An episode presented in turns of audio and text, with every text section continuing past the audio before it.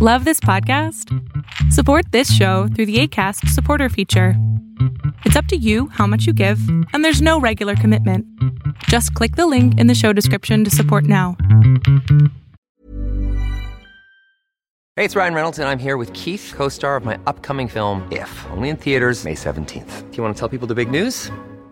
All right, I'll do it. Sign up now and you'll get unlimited for $15 a month in six months of Paramount Plus Essential Plan on us. Mintmobile.com slash switch. Upfront payment of $45 equivalent to $15 per month. Unlimited over 40 gigabytes per month. Face lower speeds. Videos at 480p. Active Mint customers by 531.24 get six months of Paramount Plus Essential Plan. Auto renews after six months. Offer ends May 31st, 2024. Separate Paramount Plus registration required. Terms and conditions apply if rated PG. Hey, I'm Ryan Reynolds. Recently, I asked Mint Mobile's legal team if big wireless companies are allowed to raise prices due to inflation. They said yes. And then when I asked if raising prices technically violates those onerous two year contracts, they said, What the f are you talking about, you insane Hollywood ass? F- So to recap, we're cutting the price of Mint Unlimited from $30 a month to just $15 a month. Give it a try at mintmobile.com slash switch. $45 upfront for three months plus taxes and fees. Promo for new customers for limited time. Unlimited more than 40 gigabytes per month. Slows. Full terms at mintmobile.com. Fiction, science fiction, horror, fantasy, crime, LGBT, thriller. You have now entered the House of Mystery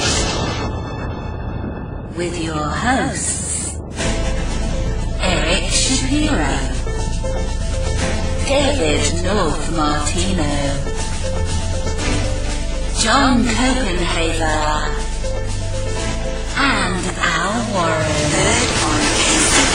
Heard on KCSU 106.5 FM Los Angeles 102.3 FM Riverside. and 105.0 AM Palm Springs. Throw me a frickin' bone here. I'm the boss.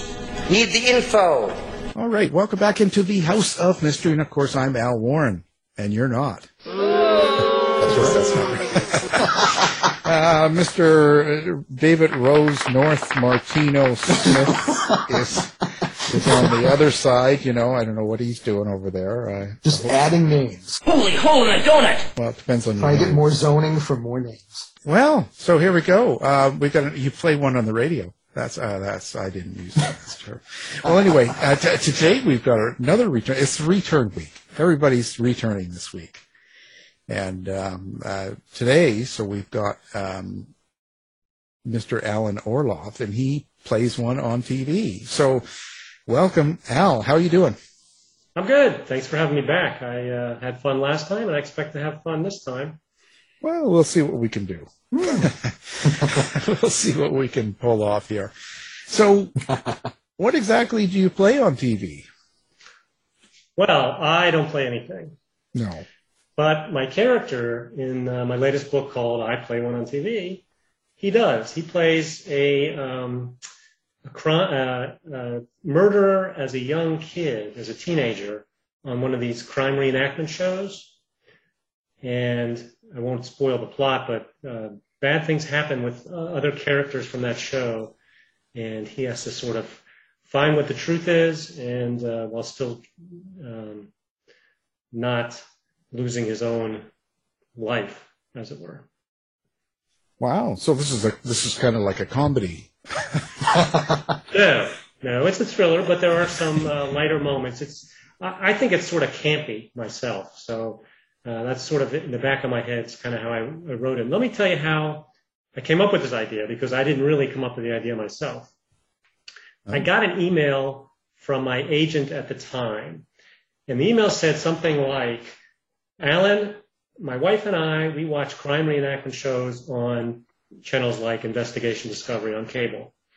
Wouldn't it be cool if the protagonist was a teenager and he portrayed a murderer as a teenager on one of these shows and somehow the murderer gets out of prison and comes back and hunts this guy down?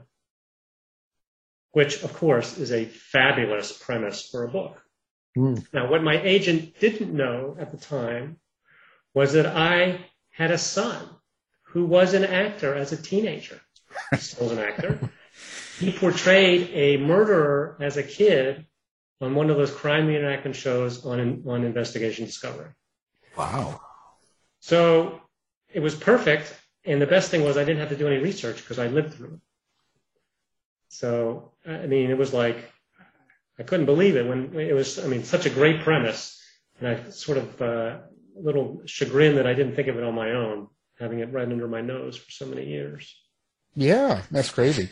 Um, but your son never had to do any. Uh, he wasn't being chased by a killer. Or... Not that I know of. No, that's that's where the fiction takes over from the reality. Well, how do you how do you know a good idea, but like something like that? Is it just just just instinct or what? You know, you're a writer. Um, most of the writers I know have so many ideas, and they just don't have enough time to write them all out. You know, explore them all. So for me, I, I think of an idea and I sort of, you know, put it on the back burner. And if it keeps popping up, if I keep thinking about it, or you know, it, it comes comes to the top of my mind, you know, a week later or a month later, and I can't shake that idea, then I know that it's a possible possible one to pursue. A lot of the ideas, you know, they they come and they go, and I I never think twice about it. But if a, if an idea sticks with me and I can't get rid of it, then that's that, that's a sign that it could be a keeper. Is the idea more important than the characters? Well, the idea usually has the characters involved. I, I'm talking, I'm not just talking, I'm not just talking plot. I'm talking about the whole, the whole thing. So for me, uh, I can't really separate the plot from the characters too much because uh, the characters drive the plot, and the plot sort of informs what the characters need to do. So it's sort of you know, a symbiotic relationship. Um, you know, what? different different books have, have, arrived in different fashions. Well, I wrote um, "Pray for the Innocent," which you can see over my left shoulder there. Um, I woke up with that idea fully formed in my head at four o'clock in the morning, which was, I'm telling you, freaky as all get out. Um, but it, it, it it stuck with me, and I and I you know jotted down the outline, and I I just put aside what I was working on, and I went with, forward with that, and um, you know it, it came out great. I was really happy with with what happened. Now every morning I wake up, I'm a little disappointed that I don't have that great idea, but small sacrifice. well, where do you think that came from?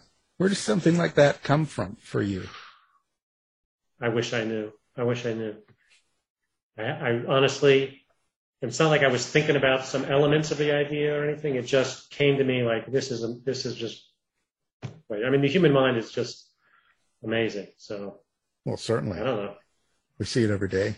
Uh, I but I just wonder. Um, so it just comes to you, and so you get up and you write it down. Write write down all you can remember, and um, does that come with characters and everything? That one did. Yeah. Yeah, it came. It was like it was 99% fully formed. I had it was just freaky. And it wasn't a dream. It was just sort of I woke up with the idea. So hmm. I don't know. I, I try not to ask too many questions about it because yeah, you don't get snatched away. Yeah, you don't want to spoil it. You know, you know, you're probably just drunk or something, hungover. Probably. you know, it was a movie playing in the background, and you know, it's it's sort of crazy. Uh, but so now, when you develop a character, um, do you take from people around you?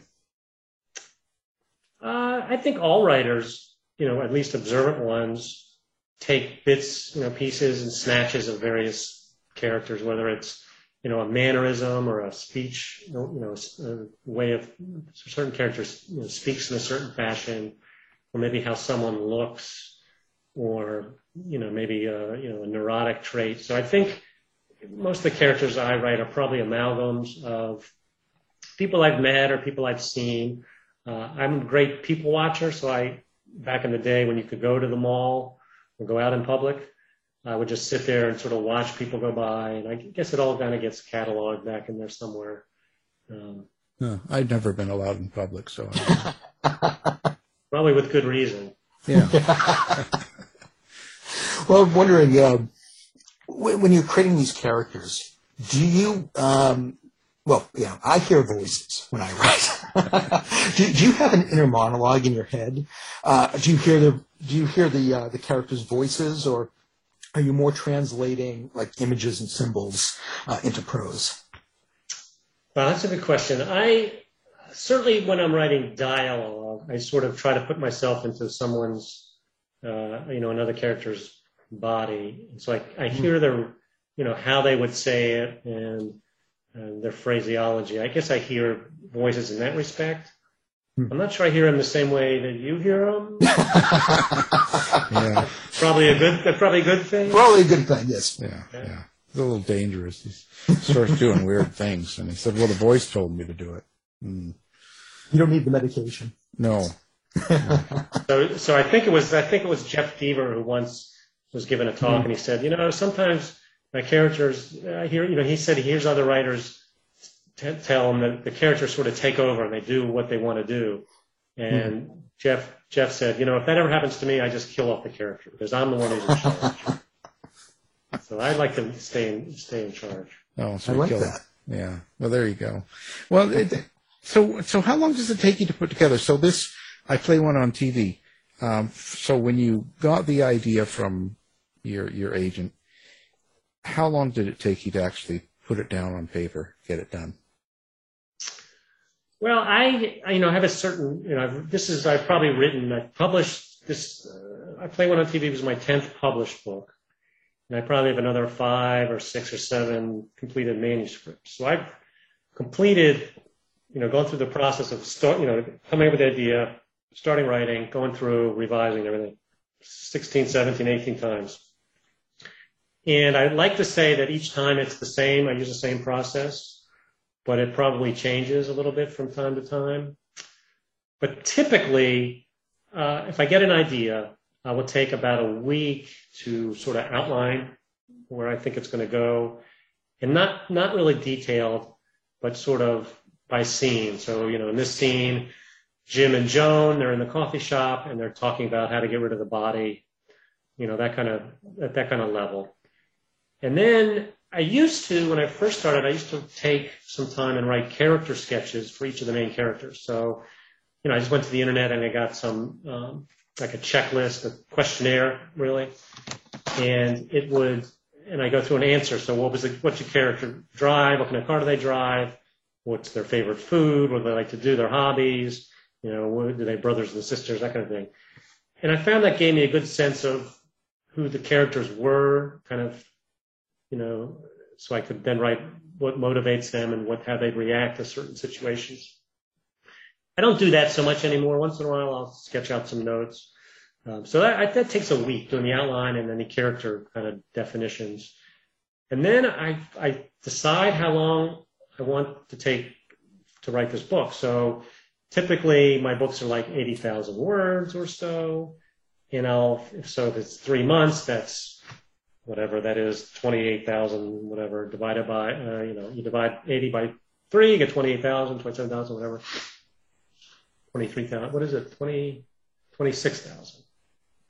Anyway, and that's how much I have to write each month, and I'll divide it up by day. So I'll get I'll get a daily quota of words, and that's how I usually write. I write to like a daily word quota. So I'll sit down, and I'll just look at my outline, and I'll just start typing the first scene and then the second scene, and so on. And I don't go back and edit while I'm writing, which a lot of writers do. They go back either from time to time, or before they start the next writing session, they'll go back and edit the last three or four pages of what they've written the day before, for instance. That's just not how I do it. And so if I change a character's name, like in the ch- in, in chapter four, and then again in chapter seven or something, and you were to read my first draft, you would be like, who are these people? And what happened to the main character? Because he used to be called you know, something, and now he's called, you know, Jim. He was, he was John, and now he's Jim, and now he's David, you know, North Martino, whatever. Rose. So you're in my you're in my next book, David. I haven't met you yet, but you're going to be in. Yeah. yeah. We'll see. We'll see if you we'll see if you get past the first chapter. Yeah, I probably won't. Um, so that's so, so I don't I don't edit. I just go straight through. So my first draft is a mess, like a total mess.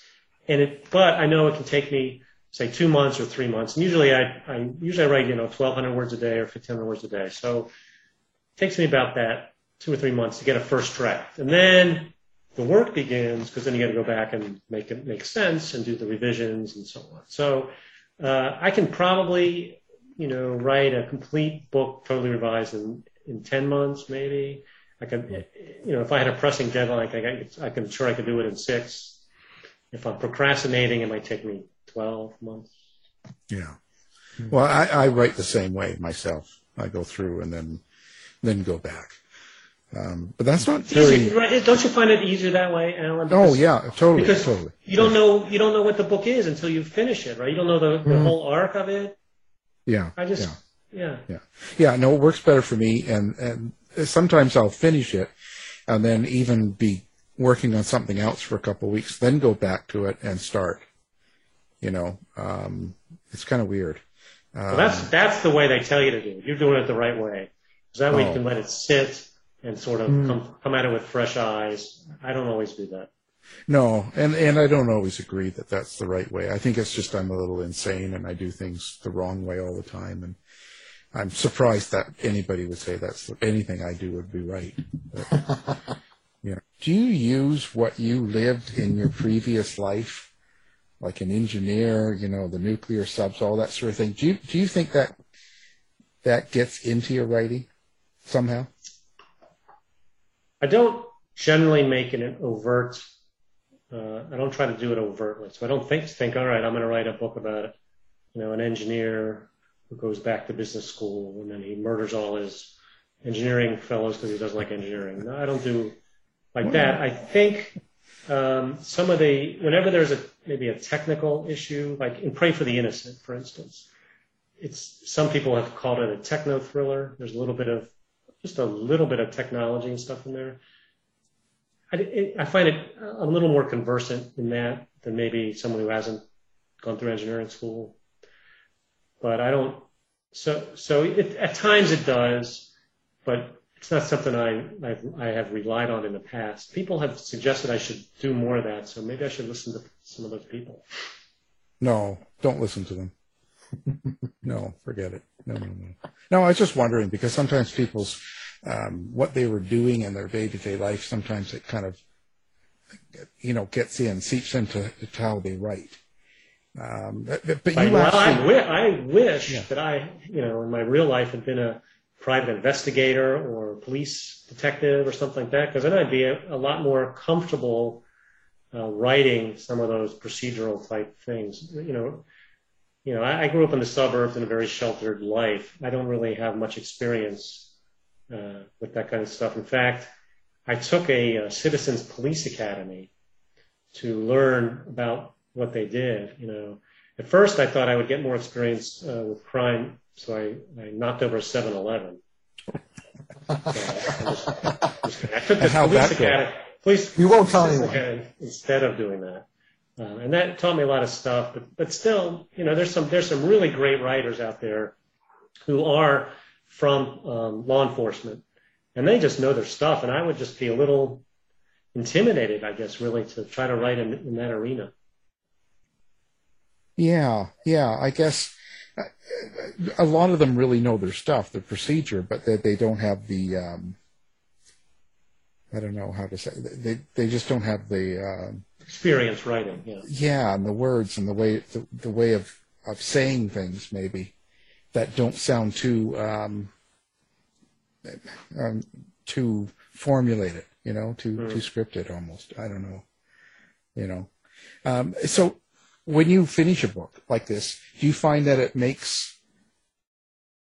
how do I say this? Do you find that it changes you and you notice it in your next book?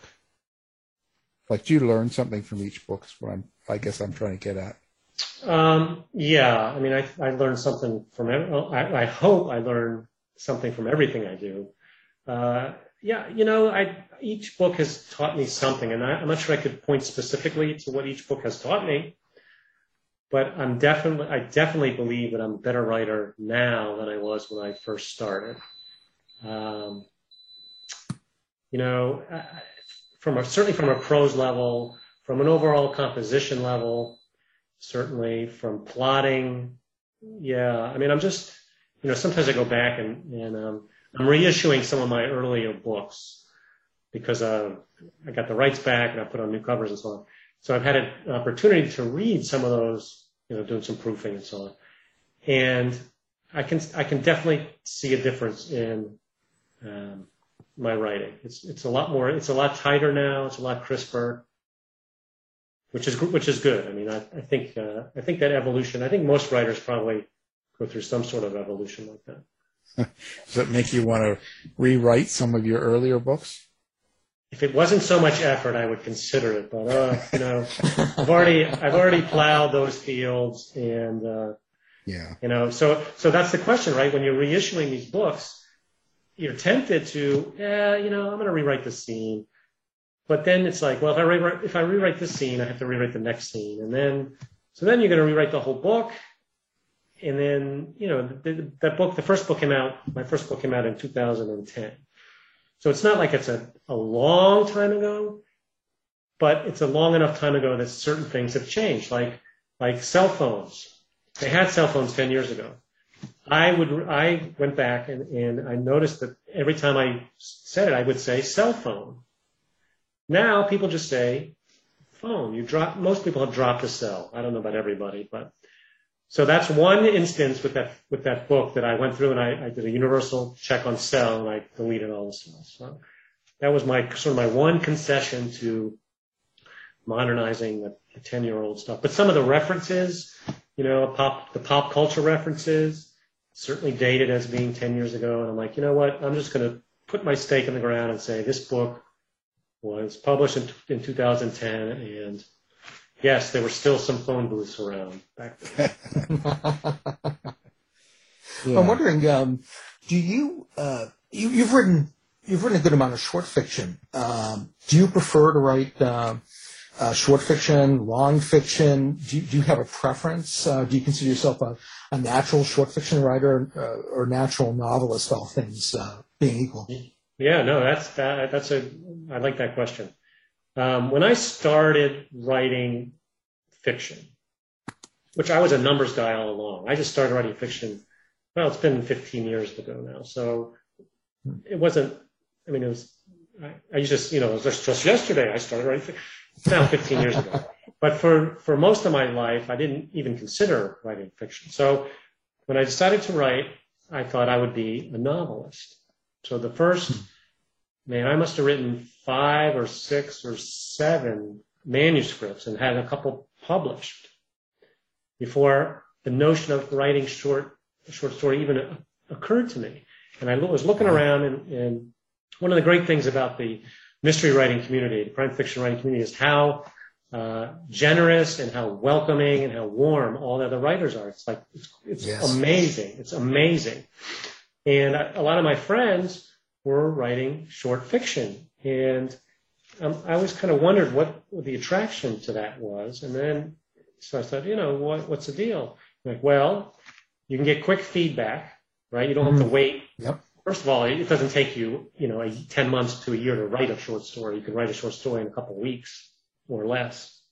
Absolutely. And you, then you submit it and you get feedback sometimes in a, in a week, depending on the market you're sending it to, or certainly mm-hmm within certainly certainly much faster than when you start submitting to agents and then to editors, like incredibly so.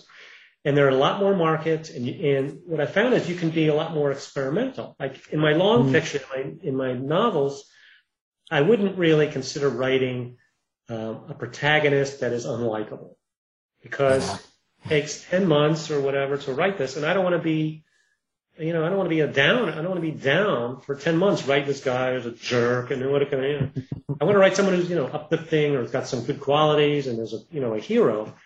And, but in the short fiction, I can spend two or three weeks writing from the viewpoint of a jerk off. It's not a problem for me.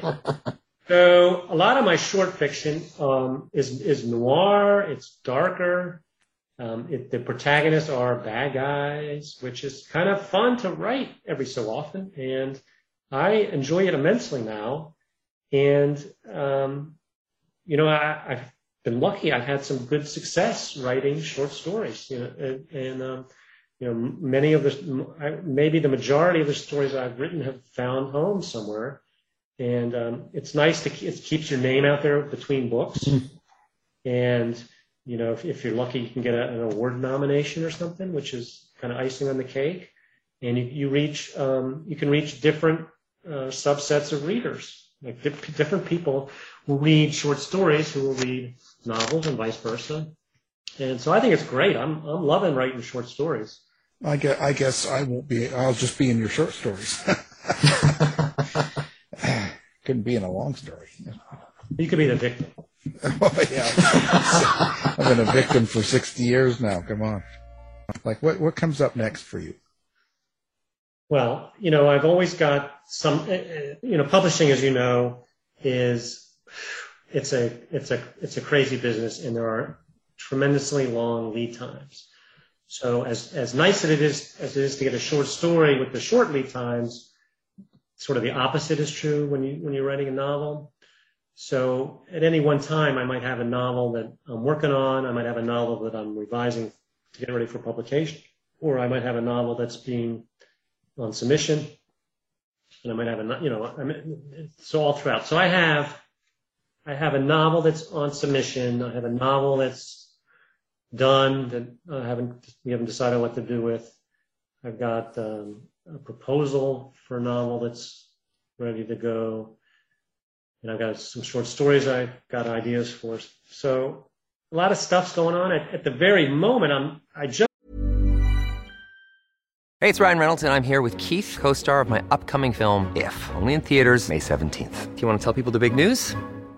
All right, I'll do it. Sign up now and you'll get unlimited for $15 a month in six months of Paramount Plus Essential Plan on us. Mintmobile.com slash switch. Upfront payment of $45 equivalent to $15 per month. Unlimited over 40 gigabytes per month. Face lower speeds. Videos at 480p. Active Mint customers by 531.24 get six months of Paramount Plus Essential Plan. Auto renews after six months. Offer ends May 31st, 2024. Separate Paramount Plus registration required. Terms and conditions apply if rated PG. Hey, I'm Ryan Reynolds. At Mint Mobile, we like to do the opposite of what Big Wireless does. They charge you a lot we charge you a little. So naturally, when they announced they'd be raising their prices due to inflation, we decided to deflate our prices due to not hating you. That's right. We're cutting the price of Mint Unlimited from $30 a month to just $15 a month. Give it a try at mintmobile.com slash switch. $45 upfront for three months plus taxes and fees. Promote for new customers for limited time. Unlimited more than 40 gigabytes per month. Slows. Full terms at mintmobile.com. I'm Sandra, and I'm just the professional your small business was looking for. But you didn't hire me because you didn't use LinkedIn jobs. LinkedIn has professionals you can't find anywhere else, including those who aren't actively looking for a new job but might be open to the perfect role, like me. In a given month, over 70% of LinkedIn users don't visit other leading job sites. So if you're not looking on LinkedIn, you'll miss out on great candidates like Sandra. Start hiring professionals like a professional. Post your free job on linkedin.com/people today. Millions of people have lost weight with personalized plans from Noom, like Evan, who can't stand salads and still lost 50 pounds. Salads generally for most people are the easy button, right? For me, that wasn't an option. I never really was a salad guy. That's just not who I am. But Noom worked for me. Get your personalized plan today at Noom.com. Real Noom user compensated to provide their story. In four weeks, the typical Noom user can expect to lose one to two pounds per week. Individual results may vary. Turned in a, a novella that I think we will be seeing next year. It's part of the Guns and Tacos series, which is, hmm. is edited by a guy named Michael Bracken and, and uh, co-editor Trey Barker. And um, it's got a it's got a cool premise. It's they're novellas, and they publish, um, you know, I think I think it's six six a year with, under the same series, and it's they all they all begin with uh, a scene where a guy is at a, a guy or the a character is at a taco truck ordering. Um, it's a taco truck that that um, you buy weapons at, not tacos. Ah.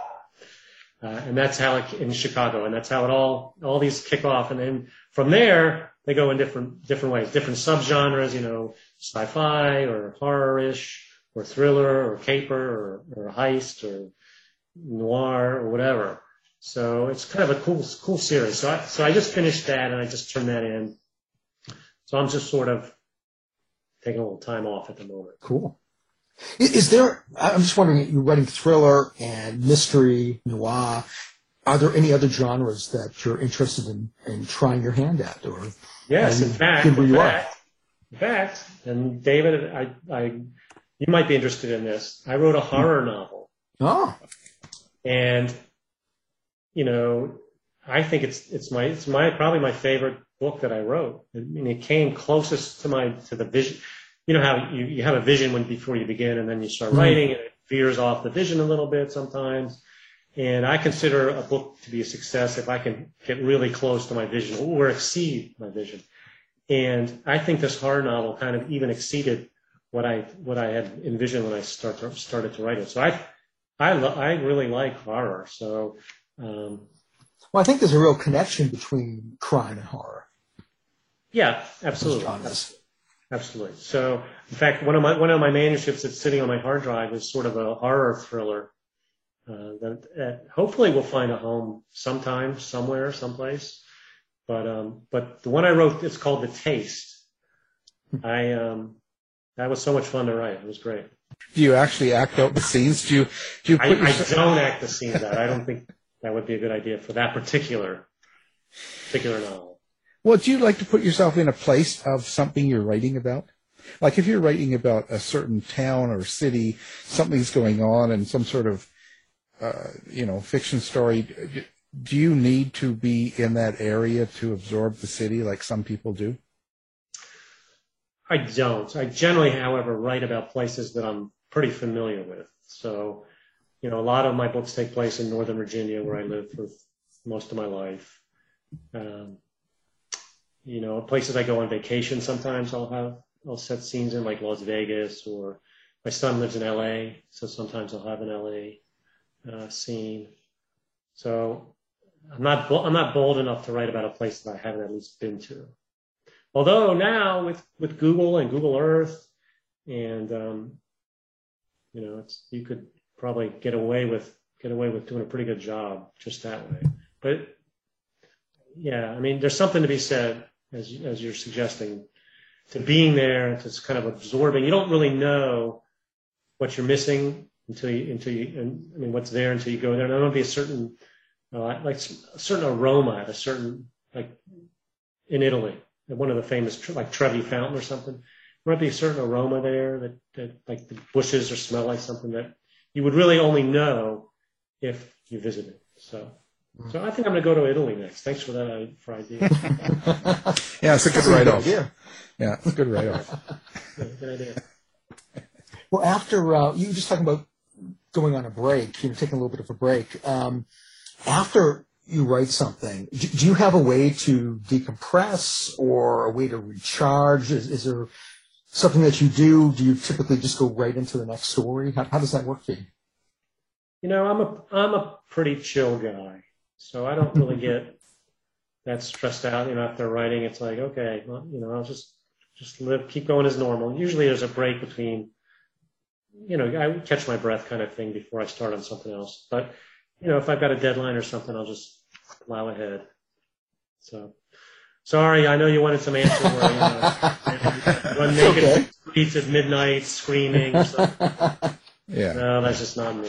Sorry. No, you just do that for fun. Right. That's in the middle. That's in the middle of my book when I'm Yeah. having some plotting issues. Yeah. That's when I go naked running through the streets. there, there you go. Oh, now, see, now we're getting into the real stuff. Yeah. Like, let's get into the real, Yes. like none of this Yeah. fake stuff. You know, fake news. Ah, um, you know, it's it. Who do who do you want to work with, or do you? I mean, like co-write something. Yeah, or run naked. No, I? I think it would be so. I think it would be so much fun to co-write, if if not a book, at least some stories with some of my friends. And every time I approach them, they kind of give me the, oh, oh yeah, Alan, that, that's it. That's a good idea. Look, I'm real busy now. You know, talk to me in a few months. And and they always say that, and I'm not sure what that means exactly. No, but it, it would be very, it would be very cool to do some co-writing, um, and mostly with my friends. You know, I can't, uh, I got some some friends that are that are, are good writers, and, and it would be kind of fun to, you know, maybe do an alternate viewpoint kind of story where each take a character and kind of wind it together. I don't know. I don't know something. That'd be Hmm. fun. Yeah, it's, it's certainly a, a, a different way of, of doing something. I would I would imagine it would be tough to to decide on how a character's going to act when you have two people trying to decide. Um, yeah, yeah. Unless you're exactly on the same page, you know what I mean? You, you, because they yeah, might- although you know a lot of a lot of people um, do it, and, and they say uh, it's not as hard as you might think. So I don't know whether I don't know. It'd be it'd be fun to try. I, I'm all- I'm game for anything, and if, if James Patterson wants to um, co-write with me, that, that'd be that'd be fine. well, I'll give him a call. I'll have him on speed dial. have you uh, read anything, or do you have any influences that m- might be surprising to fans? I don't know about surprising, but as I mentioned, I, I like I like horror, and as a kid, I was I you know as a teenager in English class, I was never really drawn to the so-called classics, Mm. James Joyce and William Faulkner, and some of those guys that are supposedly are, wrote some stuff. I don't know. I didn't I did whatever I could to avoid reading those things. You know, I was Mm, I was me too. CliffsNotes. But in, but I was a big reader, and I, I used to read a lot of Stephen King and Dean mm-hmm. Koontz, and a lot of sci-fi. So Robert Heinlein and Isaac mm-hmm. Asimov and Frederik Pohl, and, and a lot of those, you know, some of those guys. And I think that they have influenced my writing, even these many years, even in a different genre, even many years later.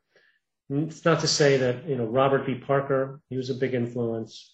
Mm. You know, I read Agatha Christie uh, again as, as you know in the younger days, and I think you know a lot of these. I mean, I think you like like when you write it. Every time you write a book, you learn something. I think every time I read something, even if it's good, I learn the good things to do, and if it's bad, I learn the things that maybe I should avoid. So I think eh, you know, anytime you pick up a book or a story or whatever, you can learn something from it.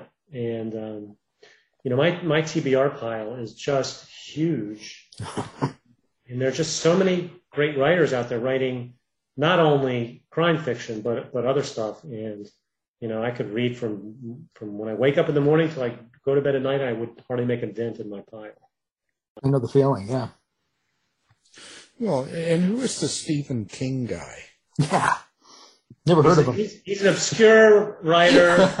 uh, you, you might know him as Joe Hill's father. Yeah, exactly. I'll have to look for that. I don't know. I, I you know, I, I, but you know, you're supposed to say the hosts are, are the best that you've been reading. You, my hosts, are the best podcasters. I can't think of any better podcasters. than- How's that? well, you know, I, I, don't- I don't know. What do you think of the publishing world right now? Wow, you know, Putting you on the spot. that's not what I think of it. No. No, it's so it's it's, it's um. I only have you know my little view, my little peephole into the world, so it's hard for me to say what the publishing you know world in, in broad looks like. I think the pandemic has um, kind of thrown people. I don't want to say for a loop, but I think it's affected people uh, their productivity, and I'm speaking of in sort of a general terms of writers and maybe agents and editors. It sort of put a damper on things. Uh, you know, a lot of the, a lot of my friends who write, they they've had trouble putting the words on the on the paper, so to speak. Uh, you know, their creativity might be a little bit down, and I've at times found similar things. So, you know, the immediate, you know, the past year and a half, I think have, have been have been hard for a lot of a lot of people in the business, hmm. and you know we're still seeing effects. There's there's paper shortages, so books, some of the books are getting delayed. You know, the release dates are getting delayed, and although a lot of the editors and so on were working from home through the pandemic. I'm not sure how, understandably, how efficient they have been. So there's a, there's a lot of backlogs in meeting submissions, I think. So it's just been been slow. The last year and a half, I think, have, have been slow, and and a lot of the writing conferences have been canceled. So um, I think that's also kind of put a damper on things. You know, it's, it's I mean, Zoom has a it's great for what it is, but it's not it's not really a, a full substitute for being at the bar, meeting your, your friends, mm. you know, networking with new writers and people in the industry, learning what new projects are out there, and so on. So, uh, from an energy level, I think the energy in the in, the energy in the publishing world over the last year and a half has been diminished. So, do you think that's primarily the pandemic or the emotions going on in the country that causes that? Well, you know, I don't want to get political, but there's been a lot no. of divisiveness, and I think that also has contributed to. Uh, I mean, that's probably also a contributing factor. So, yeah, in the last X number of years, uh, from a, a zeitgeist, zeitgeist, zeitgeist, zeitgeist, yeah. maybe things have been a little bit, a little bit down. Maybe that's yeah. a good, that's a good observation. Do you do you think that? Um, see, but it seems to me like you're the type of guy that. Um, so you actually plan your day, right? So you have a, a time period where you're going to write. And well, it's five forty. It's time for my pre-dinner cocktail. Yeah. Sorry. and your cigar. Um, um, go ahead. Well, I mean, it, it seems to me like you um, put time aside every day to do a certain amount of writing and you can sit there and do it and it's effective for you. Is that correct? When I'm when I'm working on a project, that's correct. So, so, so you you can in essence you can just turn it on, so to speak. Well, you know, I mean, I I try. Now every time I sit down, sometimes the words are just horrible. In fact, I'll say to my wife, "I just finished my quota, and those are the worst 1,200 words I've ever written." And she'll say, "Well, you said that yesterday." and the day before and the day before. I'm like, well, today I really mean it. Um, so that means you're getting uh, worse per day. So I mean, people, guys, I mean, people say, oh, you know, I have writer, writer's block, or I'm waiting for the muse before I can sit down and get my words done. Well, there's no plumber's block. If you call a plumber, it's not like, well, I'm just not feeling it today, Alan. I'll come unclog your toilet tomorrow. How's that work for you? So I try to approach writing again when I'm in the in the project mode as sort of a as a job. And sometimes I don't. Want, I mean, I don't want to go to work some days, so I sit down and I type my 1,200 words. And if I get to word 1,200 and I'm in the middle of a sentence and I am not feeling it, I'll get up right in the middle of the sentence and say, "I'm off to do something else." That's how it. That's how it works. Um, but but I but I you know I I I think it helps when my expectations of when I write a first draft I don't have any. I know it's going to be crappy. So I just sit down, write my words, and I get up. I don't have, I'm not, I don't agonize it. They're too crappy. I just know they're going to be crappy, and I'll deal with it later. Oh, exactly. It's like me. I just know that it's going to be crappy even when it gets published. oh, that's not now. No, I don't even think about it. I, I run. Um, but but but in your in your situation, see, because I can't quite do it that way. I can't just go well. I've got three hours clear today and I've got to do so many words. Um, that never works for me, ever. So, um, I wonder if you're, I, I wonder if you can, um, just, I don't know how to say this. Are you more in touch with your emotions? um, or what? Like I, I'm just trying to, I'm trying to picture that type of writing or you just kind of do it and and then at the end of the end of the draft you kind of go through it and get rid of the ones that don't work? Yeah. Yeah i don't i am not kidding that it's crappy. I mean it's really bad. Now i will say that i am extremely fortunate that i have a wife who has supported the family for all these many years. So i have not been pressed into making having the pressure of having a day job at times and so on. So I have the time to spend on my writing. And I know most people probably are not as fortunate as I am in that respect. So, um, you know, if I if I say I sit down for two and a half hours and, and write my 1,500 words, I realize that many people can't, don't have two and a half hours to do that. So, you know, it, it takes me, it could take me a lot less time to write it than someone who's got a, a day job and young kids at home and so on. So I, I'm, I fully realize that I'm, I'm fortunate, but I just, you know, it's one of those things where I know that when I get my quota done, I can go up, I can get up and do something I, I enjoy. So I'll, you know, I can go exercise or I can you know, read one of those many books I have lying around that I want to read, or I can um, go play golf. Running for pizza, make it. Or, or, or, yeah, go go get something to eat, or whatever. So have a cocktail. Have a cocktail. No, actually, I don't. I don't imbibe. I'm not a much of a drinker, but um, no, really, really. Uh, so yeah, so I mean, I just you know, and you get in the habit. It's sort of like you get in the habit, and, and I know it's going to take me a couple hours. And every once in a while, every once in a while, you write that great sentence, and you're like, yes, yes, that's why I'm sitting here for two hours for that one sentence. Um, what do you think your most important book is? My important, most important book? Yeah, that you've written.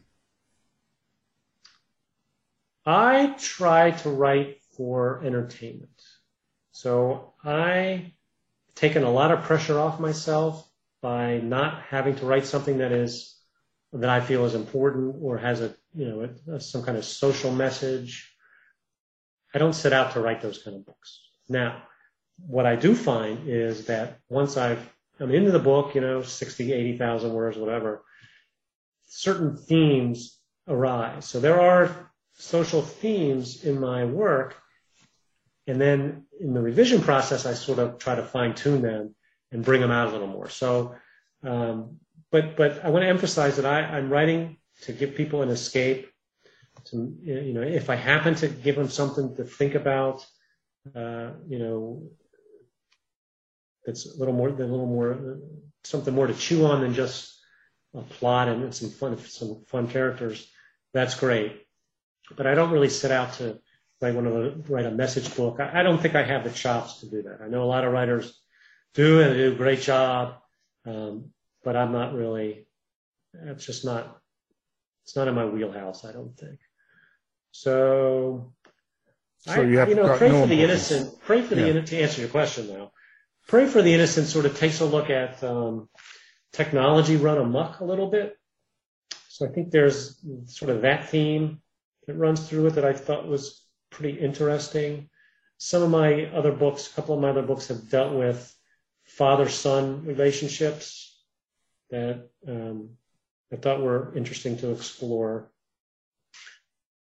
Uh, I know where you sleep deals with um, with uh, there's a stalker involved, so that's a little more concrete. Where um, it deals with sort of what a victim of a stalking uh, episode might feel and, and go through in the, in the, the despair and the depths of uh, what she might try to to extricate herself from that situation. So, um, like I said, I don't start out with a message book, uh, you know, exactly, but there's something in probably most of my books where it'll make you think a little more.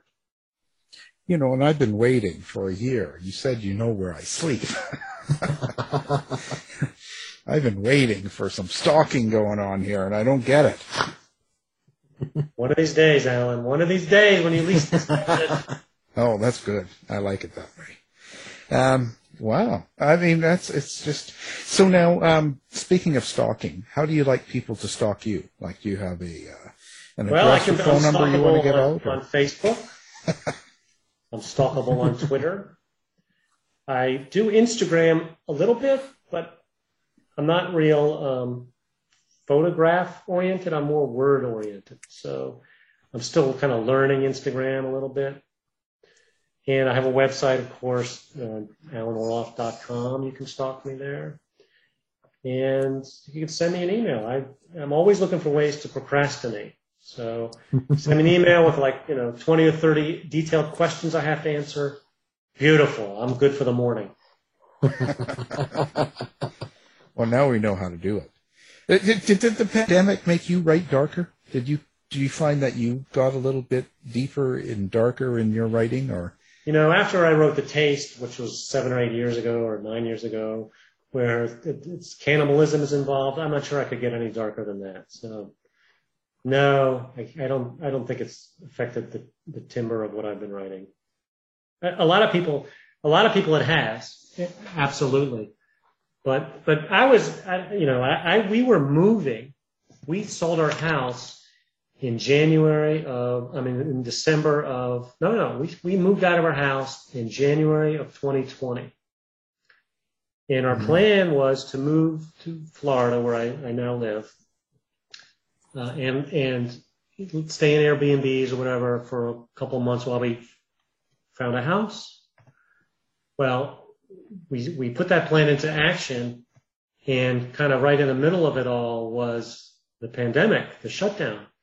So we ended up having to live in a hotel for a month.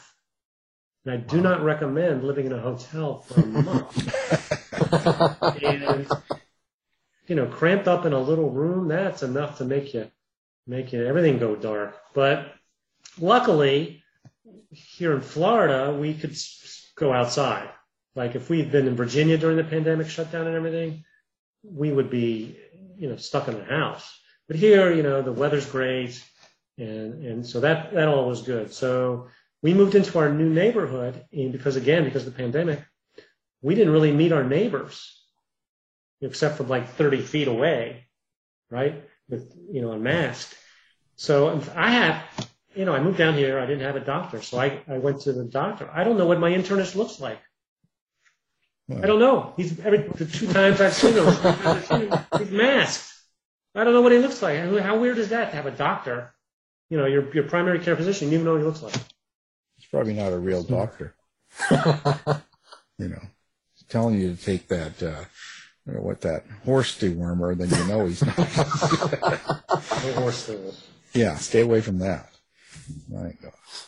Well, it's always a pleasure to talk to you, and uh, and uh, good to hear what's going on in your world. Uh, I mean, geez, you're a real, real good writer. People love you. So, Well, thank you, Alan. Again, um, thanks for having me back.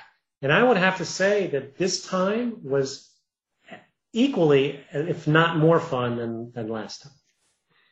So, oh, okay. it must have been David. David, you know. well, well, I don't. I was gonna. I was gonna say David made things better, but John is a good friend of mine. Yeah. So So, better not say that. I don't want to say. That. So I say is at least is at least as much fun. Yeah. Oh, yeah. you know. Thank you. There you go. See, yeah, I'm telling you, he's a star. He's. Uh, Oh yeah. well, well, anyway, our guest has been the great Alan Orloff, and uh, of course, the book uh, is called "I Play One on TV," and he does. So, uh, thank you for being here. Thanks again for having me. It's a pleasure. Thanks, Alan. Tired of wasting time trying to decide what to watch on your streaming service? Go to our website and look for the Martino movie reviews. To find out more about our show, guests, or to listen to past shows from our archive, please go to www.houseofmysteryradio.com. The mission has been completed. The end! By George, he's got it! It is the end! I'll see you. If you lying to me, I'll be back. This has been a production of Something Weird Media.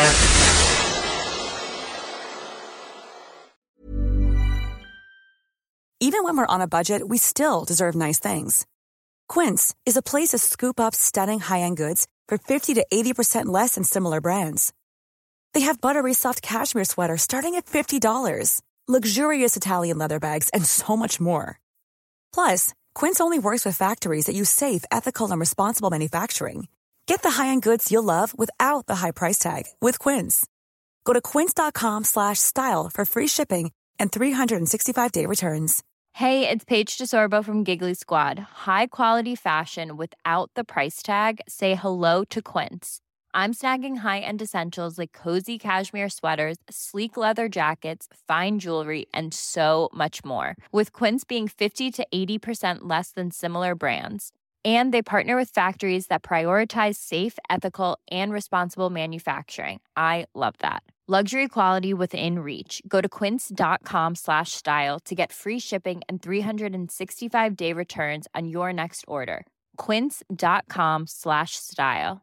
The secret to summer ready skin is here. Osea's number one best selling Undaria algae body oil, clinically proven to instantly improve skin elasticity and transform dry skin to silky, soft, and unbelievably glowing. Its signature scent of freshly squeezed grapefruit, cypress, and mango mandarin transports you to sun kissed summer days. Get healthy, glowing skin for summer with clean vegan skincare from Osea. Get 10% off your first order site wide with code GLOW at OseaMalibu.com.